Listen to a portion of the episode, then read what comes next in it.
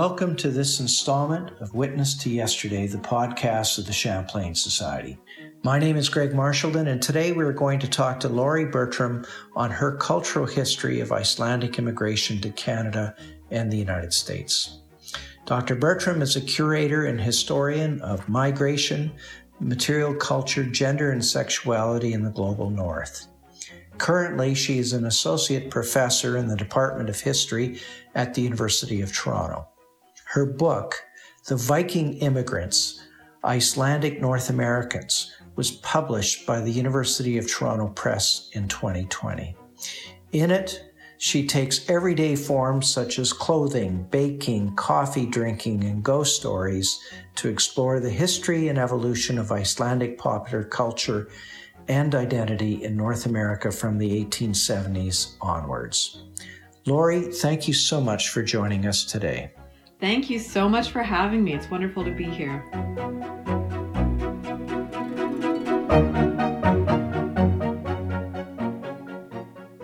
So, what motivated you to research and write this history of Icelanders in North America?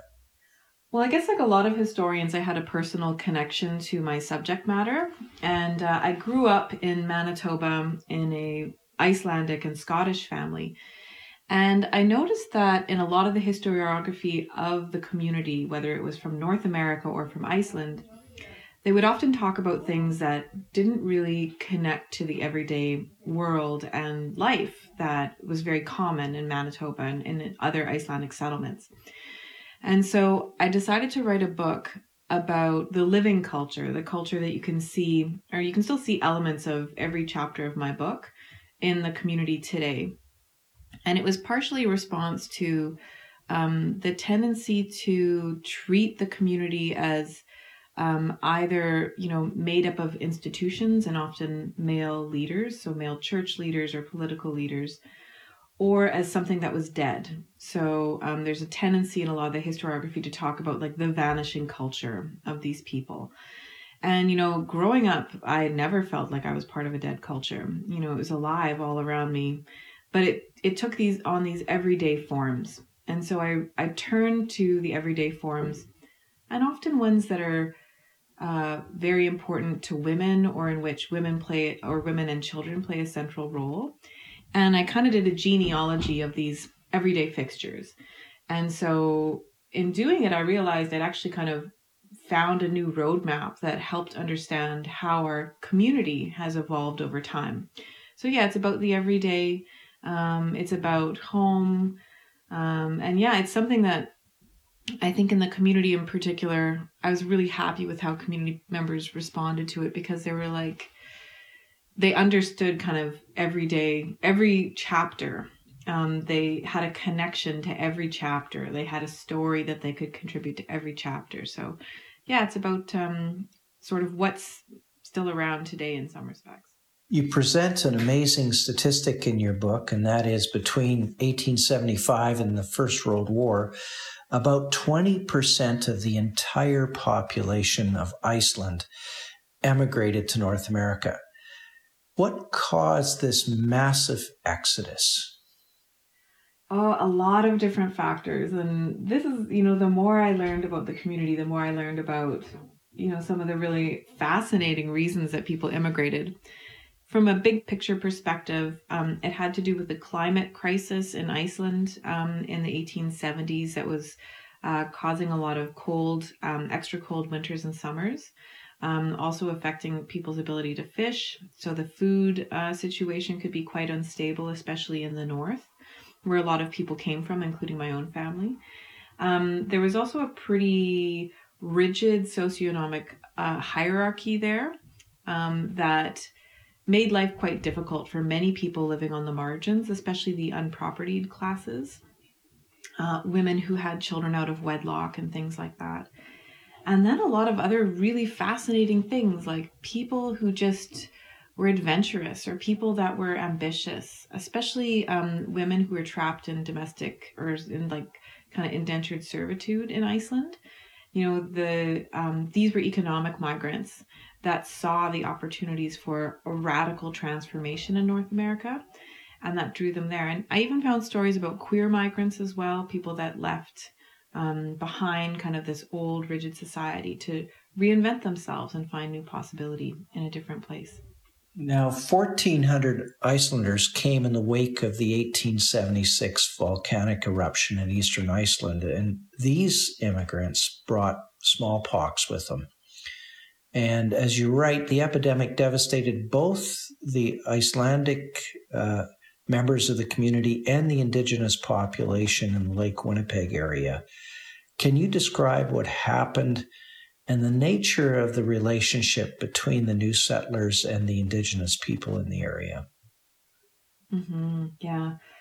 You know, 1876 to 1878, there's so much happening in Manitoba. What becomes Manitoba?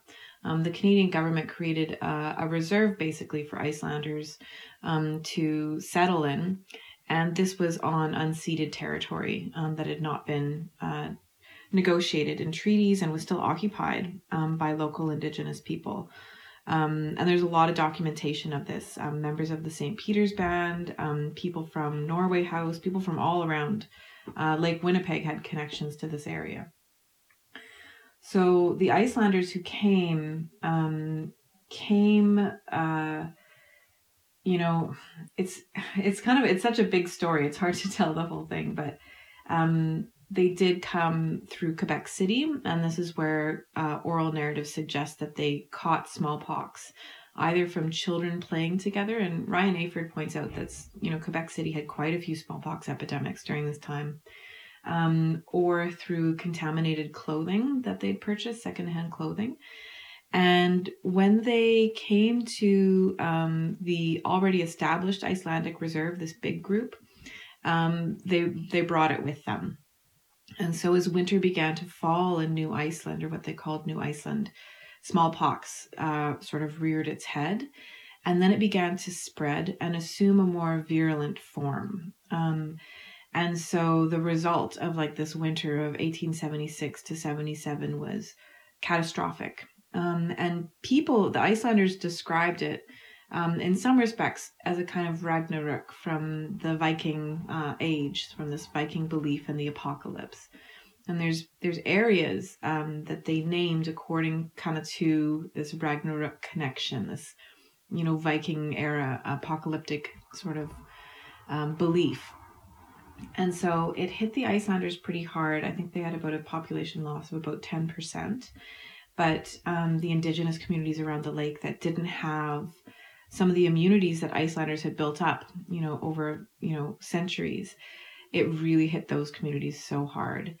And there's narratives about you know what happened in those communities. Um, sometimes entire villages were killed.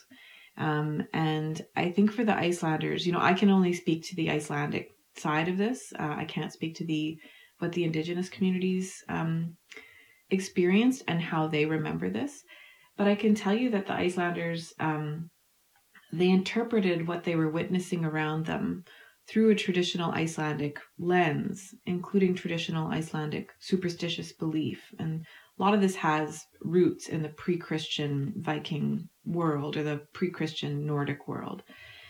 And so what they describe in these um, ghost stories, and this is why I kind of turned to ghost stories to tell the story of the epidemic in my book. I have a whole chapter on just kind of understanding these Icelandic ghost stories in Canada. Um, what they describe is something that was so um, horrific um, that it was it would haunt them for generations. And so we see the appearance of these kinds of ghosts in the Icelandic um, stories that are in keeping with um, kind of like a curse ghost. Um, we call them fylgjur or followers. And so there are followers that begin to appear. There are stories about our relationship to this um, um, to this epidemic that show that Icelanders felt that like although they had not intentionally done this that they were going to be sort of like followed by the legacy of what had transpired and i think you know this is a really for me this was a really smart and helpful way to think about our larger relationship to colonialism is that you know people didn't you know people kind of showed up and they maybe didn't really understand what was going on um, especially people that didn't necessarily really believe in the colonial vision of the state. But we are tied to it. And the icelandic traditional beliefs that came out of the pandemic the the smallpox epidemic sorry um, really help kind of illuminate how the how the settlers understood their larger relationship to the colonial project and what was happening to their indigenous neighbors now, of course, many Canadians are aware of the Icelandic settlement on the western side of Lake Winnipeg, uh, the reserve that you call New Iceland, particularly the area uh, involving Gimli, Manitoba. However, you say that this region was not the largest or most successful Icelandic settlement in Canada or the United States by the end of the 19th century. So, tell us what were some of the larger and more successful settlements? And why does Gimli and the area around Gimli still seem to many to be the center of Icelandic immigration?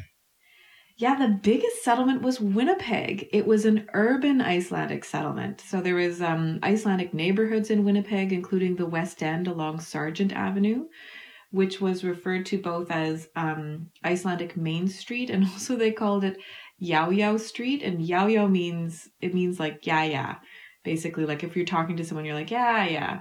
So it was based on like overhearing Icelanders say Yao Yao all the time. So like that's how many Icelanders there were. Um, and there was a huge urban population and very diverse in terms of their class, their political beliefs, um, even sometimes their sexual orientation. And, you know, there was these like elite Icelanders who married into like the, the English elite families of Canada, including the Eaton's family. Signy Eaton married the, who's from the West End of Winnipeg, married and married the heir to the Eaton's fortune. Um, and then you have like these other Icelanders in Winnipeg, including my own um, great grandfather, who was kind of like, you know, getting into trouble and getting into fights and hitting the bar like a lot. And these are kind of these troublesome Icelanders. And what um, ends up happening is that you know, there's this larger anxiety about urban immigrants uh, around the turn of the century, and of course in the late 19th century as well that urban immigrants aren't the kind of immigrants that you want, right? In Canada, especially Western Canada. What this what the state wants are good farmers who will like go out, you know, to like 40 kilometers outside of Moose Jaw and be happy there and just work the land, right? So these Winnipeg Icelanders were kind of the wrong sort of immigrants in a way. Um, but what they created in the city was fantastic and amazing. And I'm actually working on a um, a new article right now on uh, even just like the immigrant food culture in the West End at this time. Um, and like they had, you know, coffee houses and bars, pool halls, dressmaker shops, like theaters, all of this stuff. But we tend to overlook them because they have this kind of, they're tainted with this kind of like urban immigrant brush um, and sort of that that kind of like stigma has carried on through the generations. So you can actually go to Yao Yao Street now, Sargent Avenue in Winnipeg, and even though this is the heart of the biggest Icelandic settlement outside of Iceland, there's not there's I think there's like not a single sign that tells you that. Not a single like no building is protected aside yeah, actually I don't think any of the buildings are protected aside from maybe the church, which is still functioning as a Lutheran church.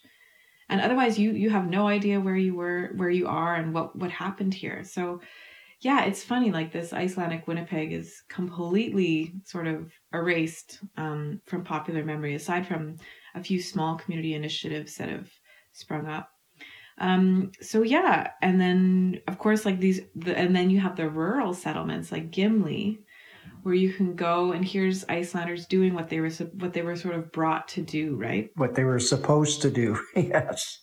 Exactly. Farm and fish. And kind of like cuz they're more considered to be these like arctic people um thriving, right? In a, a more northerly kind of climate. So, yeah, it's kind of this um this funny narrative that has never really been totally corrected. Now, your book stands out in one respect. Of course, many of our other podcasts, we reviewed documentary sources and the interviews that people relied upon. And you did all of that, but you also relied on objects to explore the evolution of Icelandic culture in North America. So, can you describe what these objects were and how you used them?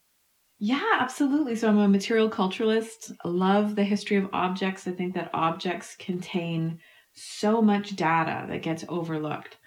And so when I was trying to recover the the everyday lives and voices of Icelanders that may not have left behind written documentation, I focused on their material imprints. And there's a, a poem at the end of my book, um, uh, spur á exo urk, yrði kjörin ferða, axamörk á Bjarkaberg, benda á. Though we don't see the though the the path of the traveler might not be illuminated in fiery speeches or glowing torches, we can see their path through the axe marks they leave on the birch trees, right? So these like woodsmen kind of going through and chopping chopping their path. And so I used that idea that like if we look at the axe marks on the birch trees, if we look at kind of like the everyday physical imprints, that everyday lives, their records are there.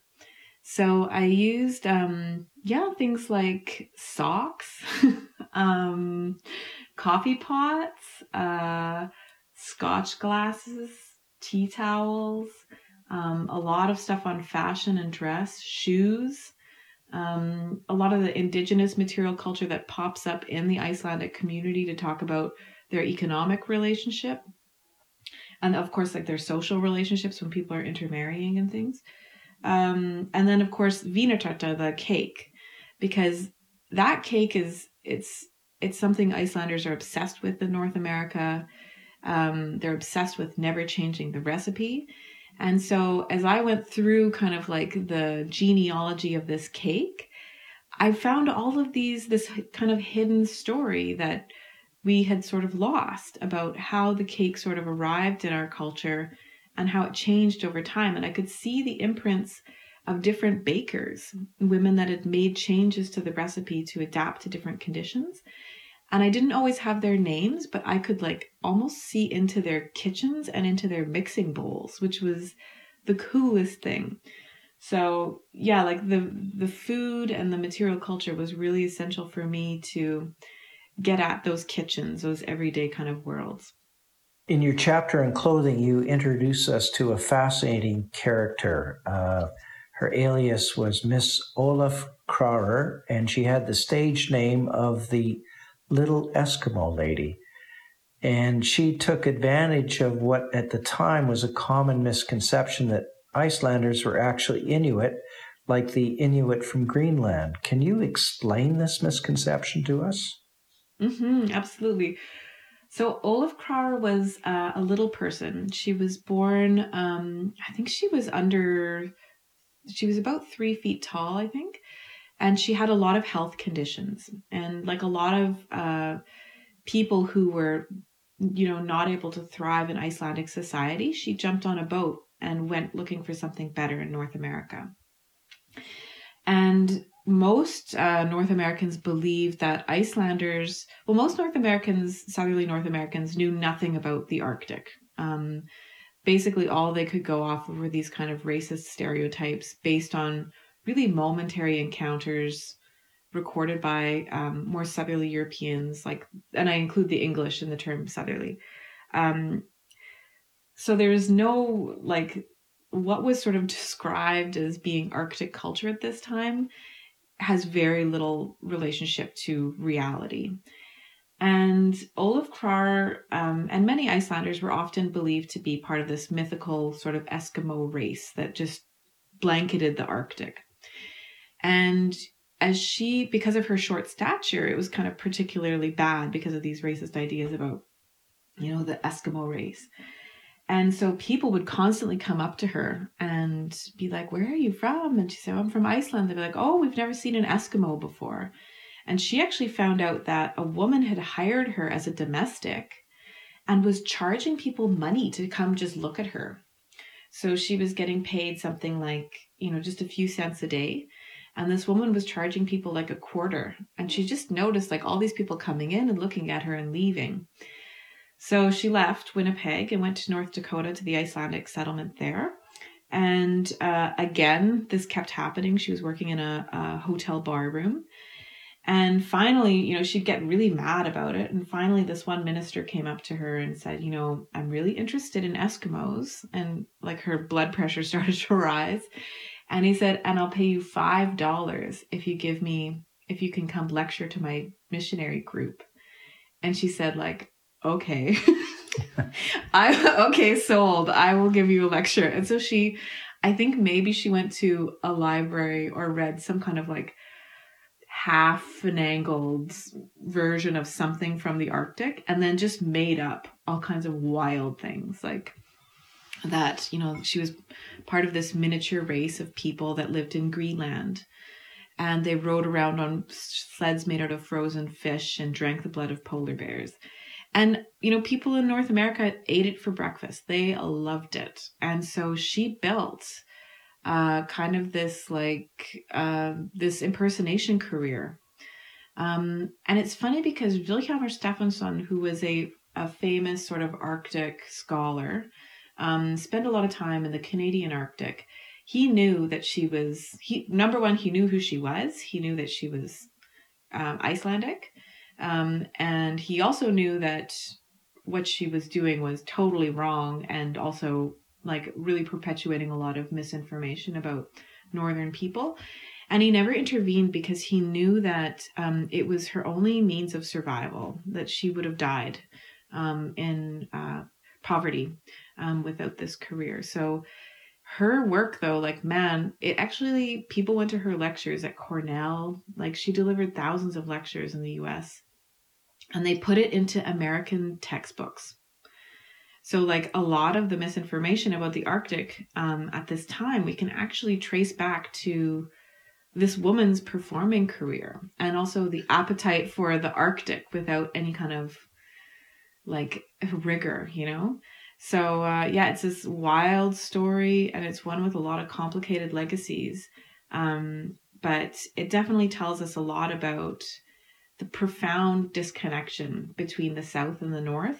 Um, I think globally, not just um, in North America, and the desire of more southerly North Americans to consume something of the Arctic without, like, for their own purposes, you know. So yeah, it's a it's a wild story. Well, I never realized that coffee drinking was so important uh, to Icelanders. Can you describe this coffee drinking culture and how did it change in North America? Oh, absolutely. So, Icelanders, uh, like a lot of people from the Nordic countries, I think anyone that lives in the Arctic, like, can appreciate, or the far north can appreciate the importance of caffeine and like hot, hot beverages. so, for Icelanders, um, in the 19th century, coffee was the cornerstone of life in many regards. If you worked, um, you know, as a laborer, part of your wages would be paid in hot coffee. Um, it was the heart of social life in the evenings. There's a tradition called kvöldvaka, which basically just means staying up all night and drinking coffee and telling stories, and it's part of our our kind of narrative traditions. And so coffee was, you know, fuel was the gasoline for our cold kvöldvaka. And um, yeah, so when Icelanders came to North America, though, of course they were never envisioning that there would be no coffee or coffee would be considered a luxury item in North America. And tea, because it was so economical, um, and because it was a British sort of, um, because it was settler society was so focused on these British traditions. Icelanders were horrified. They were like, "There's no coffee." I think it was one of those things that it hadn't really been talked about very much, but when I went back into the records and started reading through these letters and reminiscences, like the sense of shock and outrage about the um, expense of coffee here, as well as the poor quality, was a big deal for people. It was a big deal in their daily lives. So, what I loved to see was how they responded. And um, they kind of transformed the urban coffee markets in the places where they settled. So they'd moved to a place, say, in North Dakota. Well, North Dakota, they had um, a lot of uh, Scandinavian immigrants already there that had already sort of started the the coffee grinder market wheels going. But in Canada, they had to start special ordering in, you know, unroasted coffee beans, and then they'd roast them themselves because they didn't trust the roasters, like the pre roasted coffee, because it was atrocious and it would be stale and old. And so they also built their own Icelandic coffee houses in places like Winnipeg where you could go and not just get good Icelandic coffee, but also meet your friends, have political conversations in Icelandic where no one could sort of like overhear you and report you. Um, you know, like write, uh, read, and kind of belong, not be part of this um, not have be kind of like observed as a a foreigner and being kind of made to feel uncomfortable or unwelcome in a place for speaking a different language um, or expressing different beliefs. So these coffee houses were these big cultural spaces. Right. Now, I've only traveled to Iceland once, but I became aware of a highway, the construction of which was stopped because of the belief that it was disturbing the elves who lived in the area. And I was quite surprised by that. Uh, and I asked around and discovered that uh, a lot of people actually believed in the elves, and some uh, they they wouldn't, uh, they, despite being scientists and highly educated, wouldn't eliminate the possibility. So I found out that there was, in fact, a 2007 study by the University of Iceland that estimated that 62% of the population still believed in elves. So I was kind of fascinated by uh, your chapter um, on ghost stories and belief in the supernatural. And I wanted to ask you what what exactly was the nature of these very deep beliefs in the supernatural over a century ago among Icelanders living in North America? And uh, did this set Icelanders apart from other immigrant communities? Yeah, you know, I think it's an issue of translation. Um, in English, uh, words like superstition or elves they have all these funny connotations um, that tend to be, you know, associated with things like silliness or hysteria, um, childlike things. And I think that this has to do with um, sort of the British baggage um, surrounding the suppression, maybe, of alternate forms of spiritual belief.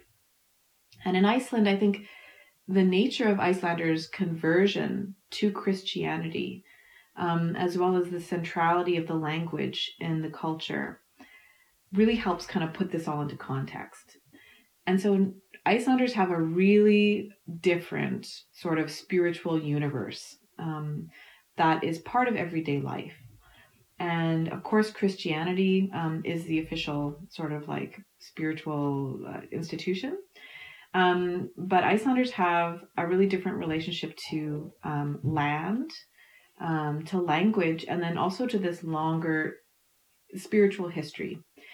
And when Icelanders converted to Christianity, there was um, an explanation or a promise that people um, that they were going to officially accept Christianity, but that people could still practice the old faith in private. Um, and in many respects, uh, that coupled with Iceland's uh, profound isolation from the rest of the world up until the 1870s helped to shelter a lot of older and um, really unique spiritual beliefs, uh, some of which have their roots in the Viking Age. So, for example, Icelanders believe in more than 18 different kinds of ghosts. Like there are ghosts that, of course, I mentioned the follower ghosts. There's also, um, you know, the place ghosts, which I guess are kind of close to English ghosts or British uh, English language ghosts. Um, there's zombies, um, and then we have other spiritual figures like the Huldufólk or the hidden people. And people often just say, you know, elves to describe these people or these figures in English. Um, but they are actually better understood as land spirits. They are the kind of like spirits of the land. And they set out boundaries about how certain pieces of land should be treated and respected. And people take this very seriously because um, the belief the belief is that your relationship to that spirit has a direct relationship to your well-being and your safety and your health. So people that violate these certain ideas that like this land is set apart for spiritual reasons um, it is not for everyday use. It is not for a condo. It is not for a highway. And if you cross that line there will be consequences so it's kind of like a it's kind of um, an impressive measure, I think, of how alive um, many of these old beliefs can be still in the culture. And that's certainly what I find today in the people that left Iceland and settled here and created kind of the Icelandic North American culture, even though most of them don't believe that the Huldufólk were could immigrate. So there's only Huldufólk, according to many people, in Iceland because they are land spirits. Um, but some people do believe there are like a few Huldufólk households in North America, but um, as kind of a controversial assertion. right. Now, you devote a chapter to the image of the Viking and its use by Icelanders in public festivals. You argue that Icelanders, in your words, emphasized their historical Viking connections as a way of both acknowledging and neutralizing their differences. And of course, this was particularly important during periods of anti immigrant sentiment. Can you explain this a little bit to us? Absolutely. So, I have a whole chapter in my book on kind of like how the idea of Icelanders as Vikings changes over time, and then what that can really tell us about how they were trying to navigate racism um, and anti-immigrant sentiment in North America. And so Icelanders, you know, they they they were you know at some points they were considered to be these like Eskimo people, and at other points they were considered to be you know these cousins to the English or modern day Vikings. And so what the community did was they strategically engaged with North American discourses about race and whiteness to um, deal with the potential damaging um, effects of um, anti-immigrant sentiment and anti-indigenous sentiment as well. And so they, because in the 19th century, the British and British Victorian culture, there was like this kind of like Viking fever. They were really excited about, you know, discovering like, you know, all of this stuff. And as I mentioned in my book, it, it has to do with race. They're, they're kind of like trying to supplant um, Christopher Columbus's claim to the Americas as an Italian Catholic, and they reimagined Leifur Eriksson and the Viking voyages to North America as proof that it was, you know, these northern Europeans that quote unquote discovered North America. So the Viking becomes this tool that the community uses to put themselves, um, to cast themselves as a desirable group as a group that the English should uh, tolerate or the British should tolerate um, and welcome and embrace.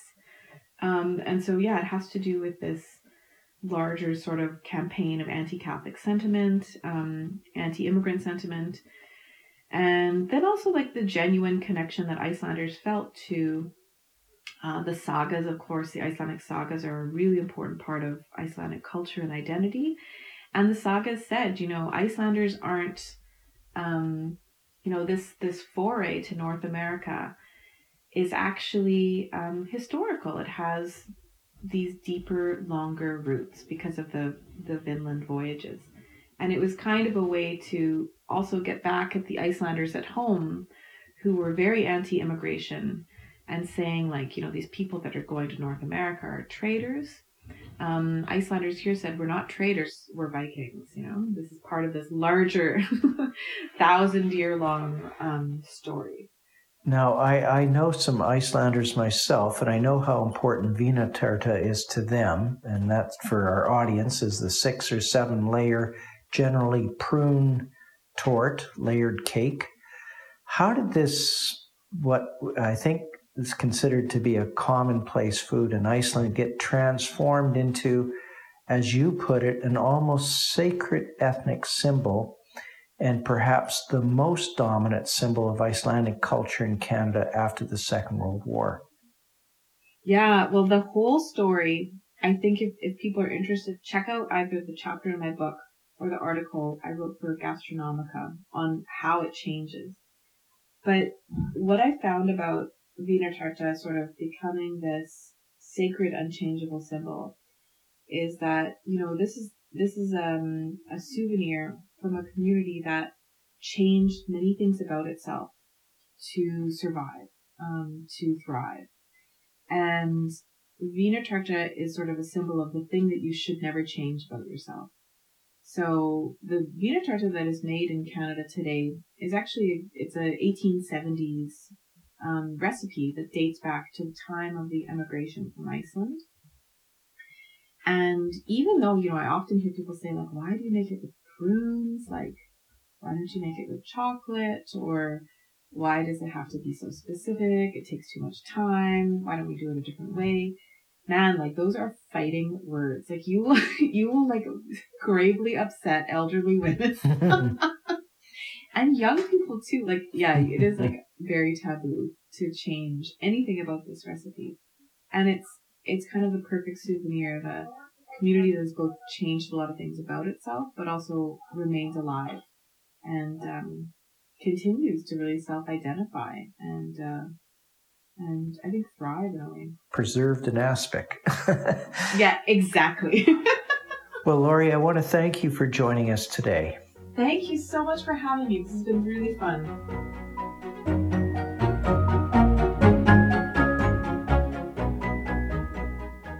Well, my guest today was Laurie Bertram. She is the author of The Viking Immigrants, Icelandic North Americans, it was published by University of Toronto Press in 2020. You've been listening to Witness to Yesterday.